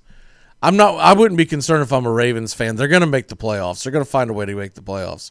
And They'll make the playoffs, but boy, they are last. I mean, they've lost what three out of five of their last games. Well, I think what the issue with with them is this. I'm surprised it didn't happen. This is what I thought would happen last year because remember Lamar Jackson took over at the tail end of 2018, right? And they were running the hell out of the ball and they were dangerous. They got in the plus, they got knocked out. I was like, well, you're going to give them an off season. These defensive coordinators are going to figure out how to stop you. And it didn't happen last year. wasn't until they got until they ran into Tennessee in the playoffs, where at the time Tennessee had a really good run defense. They don't this year, but they had a really good run defense, and and, and they thwarted them. But the Ravens, I mean, the Ravens only have three losses. They've lost two of their last three, and Or then their last three. Sorry. and their first loss was to the Chiefs way back in week three. Um, but what I'm seeing is, especially if you have no weather, the dumb, most dumbfounding thing that the that the Baltimore Ravens did in the offseason, whether it's via the draft or via free agency, they did nothing about the fact that they have no wide receivers. Hollywood Brown is as overrated bunch of garbage as I've ever seen. You can't blame this all on Lamar Jackson. Hollywood Brown is never open. It's only like if there's a play action that sucks the entire secondary into your backfield that that Marquise Brown is open.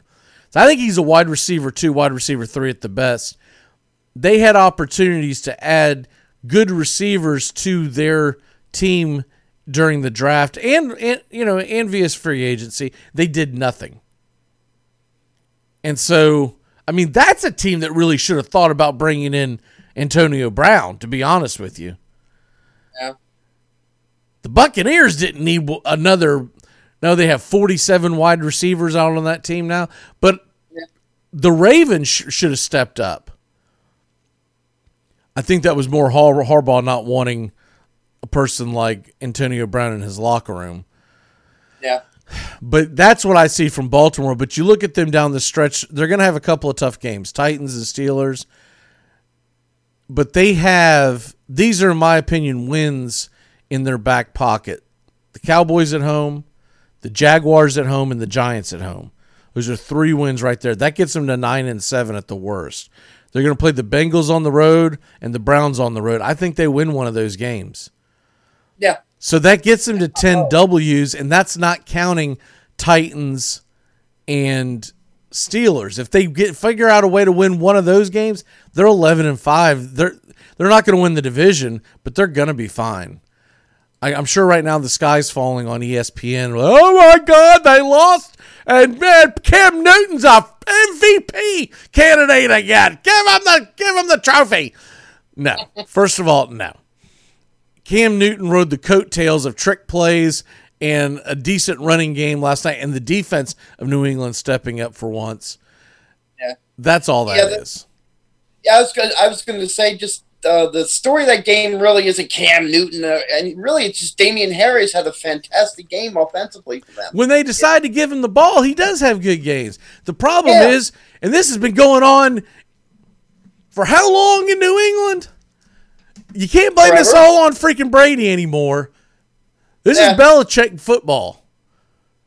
You can never consistently figure out if they're going to give it to the New England, which were New England running back. Even down the stretch, they were giving it to Burkhead. So what the hell was that about? You cannot rely on what quarterback, I mean, excuse me, what running back they're going to use, and you can't rely on what receiver they're going to use. Even if Cam Newton has a good game, I don't, I couldn't tell you with throwing a dart who's going to be the guy who, who who gets the most targets. He still is a terrible thrower. That first down that they got late in the game, where he threw it to the receiver, who was right there at the at the first down marker, and he and he mm-hmm. caught the ball and he fell backwards to get the first down, and that essentially led to them being able to eat more clock off, and it made it impossible for the, especially man once the Ravens got the ball back, there was a monsoon opened up for about ten minutes, and that that was it. But even that pass, that pass was around the receiver's ankles. He caught it and fell backwards, but it was a terrible pass. A terrible for an NFL quarterback who's six foot five and he's throwing down trajectory like that. You would think he was throwing off a mound. I mean, I, he threw a split finger fastball that somehow his receiver caught. But he's terrible. He's absolutely terrible. Yeah. So New England's not going any further. And after I plus I just read off all those teams that are that have three losses. New England's not going to make the playoffs. Cam Newton's going to tell you that in his stupid, goofy Shriners hat that he had on. Uh, that you know they really turned the corner. They're going to do great things. And look out, Patriot Nation! By the time the Patriots are good enough to make the playoffs, Cam Newton, you're going to be the backup in Jacksonville. That's that's where you're going to be. Um, he was never a good quarterback, a never good passing quarterback, but you always had the threat that Cam Newton might run over you, and so he he would get Lamar Jackson. In other words, they would bring up all these safeties and go, "Look out, this is it." Because remember, he he was supposed to what was this five years ago? He was supposed to be the future of NFL quarterbacking. Yeah. And I was saying back then on this very show, you can't be the future of NFL quarterbacking if you can't hit the broadside of a barn. It's impossible. You just being able to run is not going to last for very long. You have to be like a Kyler Murray type, where you have the ability to take off and run. And it scares the hell out of the of the secondary, but you can't just go in and load the lineup because you're an accurate passer. Joe Burrow is going to be the same way. Joe Burrow may not be as no no one's as elusive as Kyle Murray. Murray, let's get that out in the open. But Joe Burrow has feet, and, and Joe Burrow is accurate. That's the future of, of football. But when they were lauding all over Cam Newton, I'd be like, no, the future of quarterbacking is sitting in Green Bay. Because five years ago, Aaron Rodgers could run like the wind and could throw across his body on a dime. Yeah. Anyways, let's take a real quick break because we come back, we're going to complain about fantasy football. We'll be back here in a flash here on the Armchair Quarterbacks. Keep it locked in here to CBS Sports Radio as we got bills to pay. We'll be back here in just a moment. You dumped a porn star? Friendship over. friendship over. Are you a gun enthusiast? Love to shop for guns, are also looking for friendly service? Well, you're in luck. Here in St. Augustine, Top Gun Supply is the friendly gun shop. Staff is very knowledgeable, happy to see you when you walk through the door, and can assist you with all your gun shopping needs. Top Gun Supply stocks a wide range of firearms, such as Ruger, Beretta, SIG Sauer, HK, and LWRC. So stop on by at Top Gun Supply at 525 State Road 16 in St. Augustine. Top Gun Supply here in St. Augustine, the friendly gun shop, a proud sponsor of the Armchair Quarterbacks.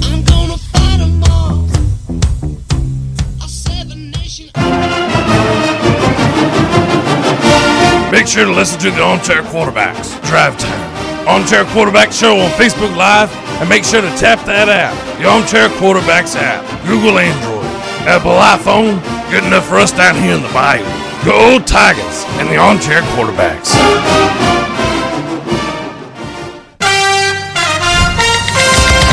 Hey, sports fans, football season is here, and it's time to get in on the action.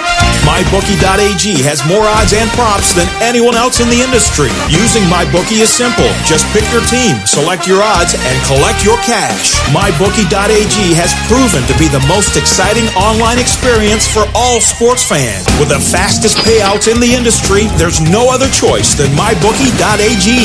Get in on the action today. Visit MyBookie.ag today. Join now, and MyBookie will double your first deposit. Use promo code SKIN to activate the offer. That's promo code SKIN. Visit mybookie.ag today. You play, you win, you get paid. A proud sponsor of the Armchair Quarterbacks. It's time for you to put your own skin in the game. Make sure to keep it locked in here on Armchair Quarterback Radio. We're not one trick ponies. We cover the entire NFL, past and present. Third down and six at the nine. And Bo Jackson to the 20 and out in front. And only one man to beat. And Easley can't run him down. He had the angle, but there goes Bo. And nobody catches Bo. Touchdown. Deion. Back when he started and turns the corner into Giant territory and leave it to Deion to break it open for a touchdown. What a run! Deion comes in as a receiver. Sanders. And they're going his way, but there's double coverage, and somehow Deion is able to beat the coverage. The intercepted by Sanders. Can he score again? Yep. There he goes, Deion Sanders. 71 yards. And so for Deion tonight, a 59-yard punt return for a TD, a 55-yard pass reception, a 39-yard punt return, and a 71-yard interception return.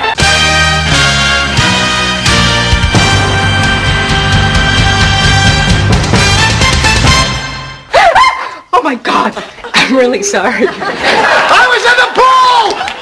I was in the pool! You should have been gone, knowing how I made you feel, and I should have been gone. Welcome back here to the Armchair Quarterbacks. Was a. Reaction Monday, where we knee jerk reaction, overreact to every single thing on the planet. Uh, every the sky is falling on all of our fantasy football teams, and uh, the ones that are doing well, they can't be beaten. That's uh, pretty much uh, you know the gist of what's going to go down here over the next few minutes. Um, okay, first of all, I'm looking at a matchup that I have against something called Ghost to the Post. Oh. And we've got Oh, us ourselves a barn burner because Oh. Chopaholics is taking on Ghost of the Post, and you are down by only 10 points, but you have Dalvin Cook, and I have Adam Thielen. That is going to come down to the wire, my friend. I know. I know. I don't know how. Oof. And I need that win bad. I, I need to get back to 500. I, I'm four and five in that league. I need to get back to four and uh, five and five. I've said this for a lot. It's funny because some people are like, "Man, why are your why are some of your teams extraordinarily good in other leagues, and then you got ones that are barely fighting for the playoffs. And I'm like, well, because over the last five years, we have just, or actually longer than that, because I've been doing with a lot of these guys longer than that. I have developed these leagues where I have nothing but ex- what only I can could could uh, describe as fantasy football experts. We're all going up against each other nowadays. When I invited a lot of these people into the leagues, they were patsies. They were they they were homecoming uh, opponents. Now every single week is a dogfight, and what little advantage I have, some of them listen to our damn podcast, so I'm not going to get any advantage there because they they know exactly where I'm where I'm going, what I'm thinking. Um, but it's all in fun, and I enjoy the hell out of it. I'm glad people are actually good and competing with me every year, as opposed to there. There was a time where I was blowing the doors off everyone I competed against, and I'm like, I got to get better players. You know ones that take it seriously and won't tank and won't do dirty trades and all that junk.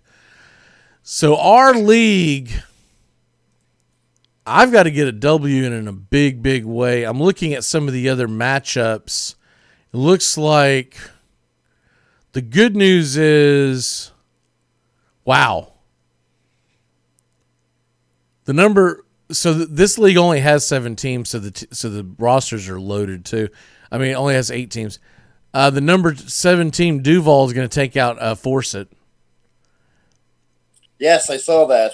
so he's going to be eight and 2 Uh-huh. And if you win, you'll be right on his heels. If I win, let me see what Rocky Top's doing. Rocky Top beat Vinegar, uh, which is that's actually Justin beating Stephen Troche. So that's so they just got a little closer to each other. Or actually, Rocky Top's now a half game behind you, depending on what you do tonight. And Vinegar is now down to four and six. So the good news for me is if I do lose, I will not lose any ground because Lynch Mob also lost. So I, I was tied. I was on a three way tie for fourth, fifth, and sixth place. I will stay in that. Uh, no matter what I do, I'll, I'll still be in the playoff hunt. But man, I, I got to get W's in that in that league. Hate to tell you, man, but I, I need old Dalvin Cook to go down and go down hard. I know you do. That Bears defense better wake up, baby. They better bring it. That's all I know. Mm. I've Yeah, got. well, Go ahead. I was just gonna say I need Dalvin Cook and also in the radio league. If Dalvin Cook does well in the radio league, I can beat uh, Buck's spicy whatever his name is in the in our uh, radio league. Well, I'm gonna get a W one way or the other because in the in the in the keeper league, the two to four keeper league, I have Dalvin left, and I am down by three in that, and I am projected to. eh, It's gonna come down to tonight. What? Who does he have? He has the guy I'm going up against is going up against Minnesota. Does he only have Minnesota's defense? Okay. So it's going to come down to essentially who does better, Dalvin Cook or Minnesota's defense, because Minnesota's defense is projected for almost the same point range as Dalvin Cook in this league. I'm down by three, but I have Dalvin. I mean, I mean, there's a way I could win both, but I would need Dalvin to not just go bananas, and I would need Minnesota's defense to give up some points. I'm hoping that uh, they will. I'm a little shocked that they are projected for 19 points in this league. I feel like that's that's a little high, so I think I've got a decent chance of winning that one. Um, what killed me in that one was AJ Brown and Teague and uh, Fulgham giving me a combined of about a little over four points total. That was absolute trash.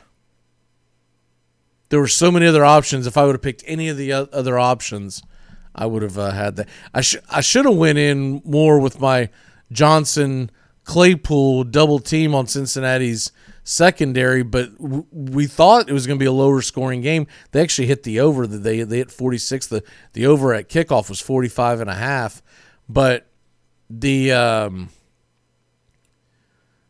that game produced two really good receiving days for both Johnson and see Johnson had 25 points. Claypool had 20. If I just would have put Johnson in for any other receiver, uh, I'd have been okay. And had, and if they hadn't just projected this terrible, oh, the weather's going to be terrible, I was my plan was to put them both in. But when when they decided when, when the, the rumor I was hearing that the that the that the weather was going to be terrible, I was like, well, I don't want two receivers in a, in in a windstorm. I, I better bench one of them, and so that's what screwed me out of that. But anyways, moving on from that, what what other what other uh, studs and duds did you have this week? Uh, not too many studs this week. Um, I'll tell you that much. Uh, let me see. AJ Um, Brown uh, was well- the biggest dud for me. But go ahead. Oh, I was just saying, probably one of my bigger studs this week was just Roethlisberger, Roethlisberger playing in the gave me 43 against the Bengals. That was pretty good. That was probably one of my best studs this week. Um, duds, ugh. I'll tell you one dud, and I just, and it's in our best ball league, so I, you know, I don't have any choice but to keep him in there. Was uh, I don't know why they ever picked up Fournette. Fournette's done nothing for Tampa Bay. It's all been Ronald Jones. So Fournette just sitting on my best ball team is like a waste of time. How many points did he get this week? Oh, Fournette. Fournette gave me a whole whopping four point two points. He should have had more though. That was a little absurd. Of course, Jones had the big long run, but I I think you're just going to have to bench Fournette in any league that any of y'all have him in until you see something different. He's going to have to Yeah. burn you essentially. Uh, in my ridiculous ESPN Dynasty League that I complain about all the time because of the rules and whatnot. Um, I did pretty well in that one. I'm gonna win that one. Uh, it was a game that I needed. I was tied for sec or tied for first with three teams, and so I'm gonna end up getting the W. And a guy that was just behind me. I mean, he was on my heels at five and four. I blew him out of the water. He, I, th- I think he's done. He, uh, yes, he's done. This is a much more difficult league to score in, and I still got 124 points. Uh, usually, if you get around 105 to 110, you're in pretty good shape. Uh, Lamar Jackson, even though his team didn't do very well, uh, he, he he did okay for me. Um, I don't know why his points total is so small that I'm looking at. Some, something's not right. This has got some okay. S- s- something's wrong on the ESPN actual website because what they have written here as far as the the fantasy points is not what I actually had. Um, that is weird. I don't know what the hell I'm looking at. But anyways, um, Lamar Jackson, even in a difficult league to score, and still got me 20. I made the trade this week to trade Lamar Jackson. Sorry, trade for Lamar Jackson, giving up Aaron Jones and that I, I think that's going to pay dividends with me down the stretch. It's going to be difficult until Chris Carson comes back because right now I've got Alvin Kamara, and then it's pretty much trying to find something to stick to the wall on as as my second running back. My flex is I've just gone straight receiver. I've just said to hell with it and go straight receiver, and that's pretty much what I did there. Um, but McLaurin's doing well for me in that league. Michael Thomas didn't do jack, but I, I'm, I'm still going to get the W. Same thing with Metcalf. The, the guys that shined for me this week in that league, first of all, I streamed Matt Prater as my kicker, and he ended up getting 16. And then you have uh, Alvin Kamara went off at 31, Lamar Jackson at 20, and Terry McLaurin broke double digits. And also, they someone dropped the 49ers defense, and I picked him up. And I know it was kind of a gamble to start him against the Saints, but they actually did pretty well with turnovers and whatnot. So I ended up getting 11 points in that league on that defense. When when usually around six or seven points is, is a good score. So I, I feel good about that going forward because the talent because this is a league where you keep 16 of your 18 players for next year. I'm just going to keep the 49ers defense and just take my lumps this year, whatever happens. But I, you know, towards the end, we get in the plus, I might start streaming a secondary defense. But I couldn't believe someone dropped San Francisco's defense. Like, dude, Bosa's gonna be back, baby. You know, there's gonna be a day and time where you get Bosa back and you get the rest of that talent rolling on that San Fran defense. They're not gonna be garbage long term. So, um, anyways, that's that team. Um, you got any other studs and duds? Yeah, I was just gonna say I we talked about game, but um, in my two league, I mean, Josh Jacobs was a stud with 32 points. So I thought he did really well. He did. Um, he surprised me because I had him in a couple of leagues and I was a little worried about starting him, but he but he did well. Yeah, I mean he carried he carried the day. I mean, because remember Derek Carr only had what 164 yards passing. It was just well, and Jacobs something and, uh, else along those same lines, I was surprised that James Robinson ended up getting 100 yards against Green Bay because going into the game, even though Green Bay's got got a a not so great rush defense, I thought Jacksonville Jacksonville would be so far behind they that they might lose sight of running the football. But I went ahead and started him anyways, and it paid off. He had 109 yards on the ground. Uh, did not get into Yep. the end zone, but still, I'll take 100 yards rushing any day of the week. Um, oh yeah, I couldn't believe it, dude. Yesterday's morning show, Steven said something to the effect of uh, Derrick Henry having a bad week. I'm like, what are you talking about? A bad week? Get 100 yards rushing. Yeah, but that's yeah. Yeah. but that's not that great. And I'm like, what are you? The hell are you talking about? I know that has been him and Daniel Jones just going to be out of the league by next year. Look, here's the problem with some fantasy football players, and I'm not trying to to pile on anyone, but here's the problem with some fantasy football players: they don't understand the game of football. They only it's it, it's a spreadsheet and a video game to them, right? Mm-hmm. And so all they see is the points. They don't understand the game of football. If you get 100 yards rushing from your running back come playoff time, it doesn't matter if he gets in the end zone or not. You'll take it. Yeah. Now you'll be pissed off if it's Nick Chubb and he ran out of bounds at the fucker at the freaking uh, two yard line. Sorry, I almost said a really bad cuss word on air. I, I'm still mad at Nick Chubb, but um, if if Nick Chubb you know does that idiocy, okay, I get it. But in a normal game, 100 yards rushing, man, that's money. You're you're gonna get the 10 points for the rushing, and normally in a lot of leagues you get some kind of a bonus structure, so it usually takes you to at least 13 to 15 points just off the bonus structure. Mm-hmm. Anyways, that kind of stuck in my craw. I- I'm just- As someone who someone who watches football and plays fantasy football does not grasp that a hundred yard game is a good game. That's just that's That was- that's freaking kooky dukes. Yeah, that was always the standard for a running back from week to week. Just It still is. I told him, I said, hey, if you get 100 yards rushing a game, you're going to have 1,600 yards at the end of the season. You probably lead the league in rushing. There's going to be a few years where, like, Barry Sanders went bananas and a couple of other guys, uh, what's his name? The guy for the Titans, Chris, uh, is it, Chris Henry. no, Chris, uh, Chris Johnson, where he, where he went Johnson. bananas and got a, 2,000 yards, but usually 1,600 yards, you're right in the conversation with leading the lead in rushing. They're showing Yeah. that stupid Nick Chubb run again. Run. It made no sense to run out of bounds. Well, I think I I, I saw that 56 too. le- I- seconds left, man. You score the touchdown. The game's over anyways. They were out of timeouts. They were not going to score two touchdowns in 56 seconds.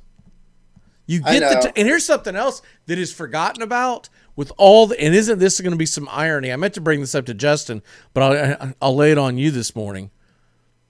So I told you about how all these teams are tied with with three losses, right? Right. We could get into a situation where tiebreakers are a situation down the stretch. Yes. Okay. If that happens, one of the tiebreakers, one of the first tiebreakers is points scored. And if Cleveland misses out on the playoffs, by three or four points not scored, everyone's going to circle back to that game. And I kind of hope something Mm-hmm. like that happens to prevent this in the future because, not from a fantasy standpoint, but also the people who are betting money. And just in general, it's more exciting to see that game capped off by a by a I didn't have any skin in that game, but it's more exciting to see a game capped off at the very end with a long touchdown run than some bozo running out of bounds. If they were up by one point, I get it. You don't want to score a touchdown and give them a chance an entire to to score eight points in 56 seconds. I get that. But when you're up by more than if that is going to put you up by more than one score, man, end the game, dude. End it. This isn't like it was with when Gurley fell into the end zone, lost in the game, right? It's a totally Right. different situation. So if your defense can't stop a team from scoring two scores in 56 seconds with no timeouts, and they have to get an onside kick, they don't need to be out there. And you haven't been able to move the ball at all all game. It's 10 to 7. It wasn't 50 to 47. Anyways, Yeah. end rant. I just want to put that out there because I get it, they won, et cetera, et cetera. But one of the first tiebreakers is how many points you scored and against common opponents. And Houston is a common opponent to a lot of teams that they could be fighting their. What if they get into a tie breaking situation against the Tennessee Titans and that ends up being the tiebreaker of, of a point scored against common opponents? You're going to be in trouble, son. That's all I can tell you. Because scoring 10 points in an NFL football game nowadays is not helping. And you're already hurting because a couple of weeks ago, when when you lost to the Raiders, what, what, what was that score? 17 13? So Cleveland needs to score as many points as, as they can get on the board. That's a fact, Jack. They're showing that that uh, replay of the Ronald Jones run. I still can't believe that defensive back didn't run him down. He was closing on him, and it's like he just ran out of breath or something and hit a wall and then just dove and, and missed him by his ankles. Yep. That's exactly. He ran out of gas. I'll tell you something else that's hurting uh, ownerships of Leonard Fournette. They get around the goal line. I don't see him in the formation anymore. No. I- I And don't. Tom Brady's sneaking into the end zone with his Mhm. patented quarterback sneaks. I don't know. I kind of don't want any, any kind of mess with that. That's an absolute nightmare. You got any other games that are going to be hanging on the wire tonight? Uh, no, just uh, just that Minnesota game. Because I, I- got I got I, I got two leagues with uh with uh what's his name. With, I- uh, I strangely have. Normally everything's done by tonight, but tonight, of my 28 leagues I counted up this early this morning, 16 of my games are still very much in question. They could go either way. So I'm going to be very nerve wracked on on that. Um, I th- I think I have a common goal in most games. I don't think that's like I've got four shares of this guy, but I'm going against him in this other league and all that stuff. I think all in all, I need Dalvin Cook to have a decent game, but not go bonkers because of you. Um, and I need Adam Thielen to show up tonight. I need Adam Thielen to do more than what he's done the past few weeks. Uh, once again, that that that is another that's another situation where if I would have started uh, Diontae Johnson, I wouldn't be looking at this. But I I thought Duke Johnson would do better than what he did, and that's what it came down to. I was sincerely thinking about going Josh Jacobs and James Robinson, Diontae Johnson. I was already behind the eight ball with a stupid AJ Brown pick. Um, I was like, you know what? Duke Johnson ought to get double digits. I'm a little worried about the about the weather. If I would have put Diontae Johnson or Claypool into my flex and left Duke Johnson out, which I almost did, I would have been fine. Oh, and the other one that shocked me, I streamed Jared Goff in that game. I expected this big high scoring ball game. He didn't do nothing. I would have been better off leaving freaking Lamar Jackson in. Lamar Jackson in. But I, know. thought that was going to be a shootout, and they didn't do nothing. He didn't score a single touchdown. He had 300 yards, which is what I thought he would do, but I thought he'd have two or three touchdowns. They didn't do jack crap. ah, pisses me I know. off. I'm I'm sitting there looking at the file. I'm like, "Ooh, I'm glad, so glad you left Lamar Jackson out." So Uh, glad. Re- real quick on some news and notes uh, before we leave today. Uh, looks like Anthony Davis is going to be opting out of his contract with the Lakers. That doesn't mean he won't sign back with the Lakers, but it means he, he wants a long term contract wherever he goes. Tennessee Martin head coach, basketball head coach Anthony Stewart, he died suddenly Sunday uh, at the age of 50. I could not believe the stupid uh, thing that I read the the the uh, the article that had this. They had to put in he had just tested uh, negative for for COVID nineteen, so they're ruling that out. Dude, someone doesn't just drop dead because of COVID nineteen. Everyone that has passed away with COVID nineteen has, has fought the good fight, right? You don't just you know you're walking to the fridge and you drop dead because of COVID nineteen. This sounds like it could be an aneurysm, could be a you know something with his heart, whatever. It's idiots. Um, South Carolina fired Muschamp. We talked about that. Kyle Trask, I believe, is the Heisman front runner at this point. He's now 28 touchdowns and three interceptions. He was my pick at the beginning of the year, remember? Uh, and um, Florida State beat North Carolina for the ACC Women's Championship in soccer. Now, what happens is we wait several months because the Pac 12 and all of them did not play soccer this fall like they were supposed to. And so we have to wait until the end of their season. And then evidently the NCAA championships are being scheduled for late April to early May. So I my people have asked me this several times. What is Florida State going to do until then? Because they have an automatic bid now that they won the ACC title. They would have been there anyways. They're they're ranked up in the top. They're 11 and 0, and they were ranked number two in the country. North Carolina was number one. But now what I figured those teams are going to do is they're going to play some friendlies and probably try to get some out of conference games to keep them well tuned going into the playoffs. I figured they'll they'll average around two games a month, uh, starting in Feb. So they'll like February, March, early April. I figured they'll they'll they'll play somewhere around six to eight games is, is what they'll do just to stay finely tuned. Uh and let's do turn back time and then we'll do our walk offs. So let's go ahead and get into that as we turn back time on another great show here on the Armchair Quarterbacks. As here we go.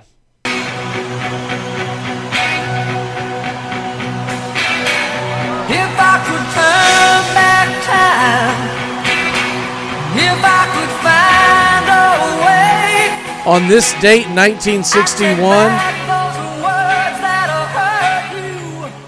the Mets unveiled their new logo.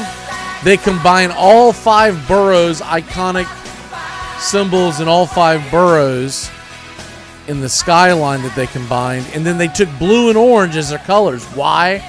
Because of Dodger blue and New York Giant baseball orange. So that's why you get the, the blue and orange with the New York Mets. It's not because they have some dirty gator on their staff. Um, also, in this date, in 1962, Lou Perini sells the Braves to a Chicago based LaSalle Corporation led by 34 year old insurance broker William Bartholomew for $6.2 million. Uh, team president, John McHale, one of the primary stockholders in the purchase, will take a lot of heat as it is well known that they are buying the Braves to get out of the Milwaukee market. And of course, we know just a few years later, they would end up in Atlanta. And also, on this date, I just found this extraordinarily interesting. In 1980, Doug Williams, who's one of my favorite athletes of all time, he threw for 486 yards. That is an absolute monster amount of yards for 1980 football. Mm-hmm. That is the equivalent of someone throwing about 650 in the NFL today. That is insane. Did not know that he ever threw for that many. I don't have the TDs in front of it. 486 yards. Birthdays. It's your birthday today. What does that mean? We've got. Is he 56 years old? Dwight Good. born in Tampa, Florida. Should have been a Hall of Famer. Wasted that brilliant career with uh, cocaine and other drugs. Uh, but still, he's a World Series champion. And remember, he, he did throw a no hitter with the Yankees. But him and him and he and Darryl Strawberry are the epitome of 70s and 80s athletes. There was a lot of talent wasted because of cocaine and of course crack and everything else came into to uh, to that. And then also on this date 42 years ago, remember y'all Eric Crouch, the Heisman Trophy winner for the University of Nebraska, later on played for the Packers and the Toronto Argonauts, uh, was an o- Omaha born Nebraska Cornhusker. Eric Crouch is 42 years old. What is your uh, walk off today, sir? Got a strange one. Uh in the NFC East, as bad as they are, I still say that uh, I'm looking at the Giants in the long term of this season. Watch and see if the Giants are the better team in that, and that's not saying much. But I think the Giants are a better football team than what they look like, and by the end of the season, I wouldn't be surprised if they're the winners of the NFC East. Not saying much in that division, but I think the Giants are better than their record looks. I've been saying that I thought the Giants could could win that division for about a month now. And Yeah. had they pulled off that original win that they should have won against the Eagles about three or four weeks ago, this is what started it with me. I was like, man, if they would have won that game, they'd be in the driver's seat. If they had won that game as well, the Giants would be in first place right now, y'all. Yep. And I think the Giants, I think Daniel Jones is playing better. I think top to bottom, I think their defense is playing a little better. And you're not going to have to be extraordinarily good to win that division. No. Probably Friday when uh, when when Matt Carr's on, who's a big Cowboy fan, we'll probably talk about the NFC East. And what I need to do between now and then is look at all of their rec, all their schedules that are left, and s- and see what the deciding factor is. Because obviously, Eagles and Giants do not play anymore. And I forgot to remind you of this. Um, you know, we're supposed to do Florida Man on Mondays, but I've got one that I'll throw at you real quick, and then we'll get back to doing that every uh, Monday. Um, a Florida man says he was trying to toughen up his eight year old by bringing him on a crime spree. Florida authorities arrested a man that had an eight year old with him while committing, committing various crimes, such as breaking and entering, rummaging through someone's Chevy. I mean, what? I mean, what the hell is rummaging through? It means you're break. You means you're breaking into a car. What the hell is rummaging through mean? Uh, that's the way the Herald. Some of these liberals that write these stories, I swear, man, like they need to have their head chopped off, or at least their fingers chopped off, so they can't type anything. One of the crimes was the theft of a delivered package from like a you know UPS from you know mm-hmm. Amazon or whatnot. Anyways, all this taking a child out with you. This is his commit. This is his quote.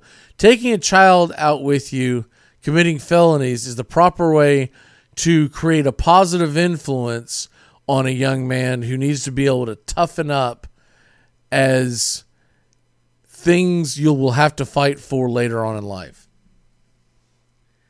That's Florida man for you right there, man. That is the old. I mean, they might as well rename this to White Trash Man. Uh, but anyways, that's Florida man for you today.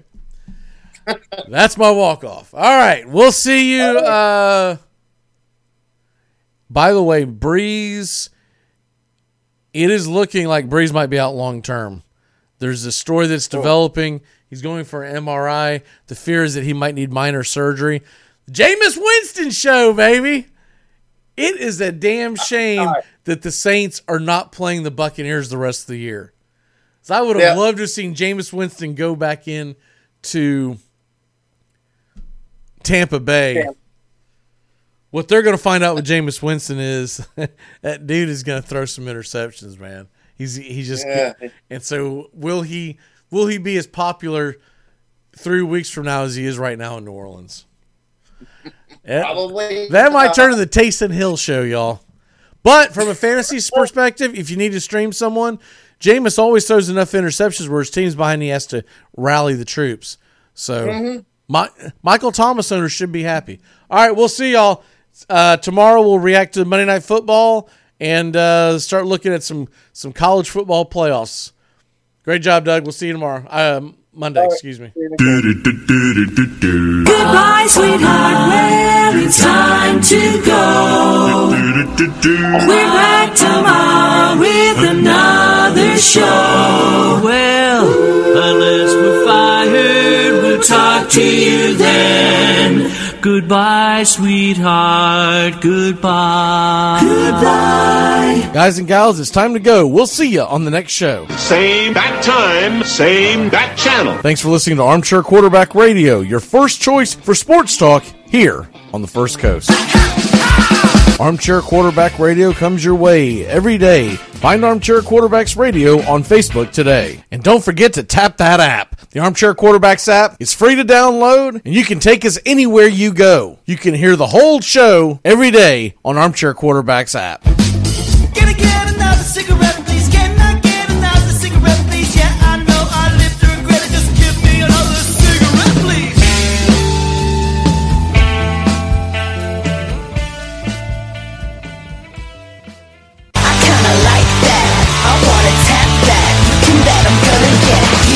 You. Haven't downloaded it yet, the Armchair Quarterbacks app is the best app you can tap today. Google Android, Apple iPhone. That's right, download it, tap that app today. You can take the Armchair Quarterbacks app anywhere. Free to download, free to use, and important to have. Download it today. Tap that Armchair Quarterbacks app. The best in Southeast sports talk. Listen live or catch the replay. I kinda like that.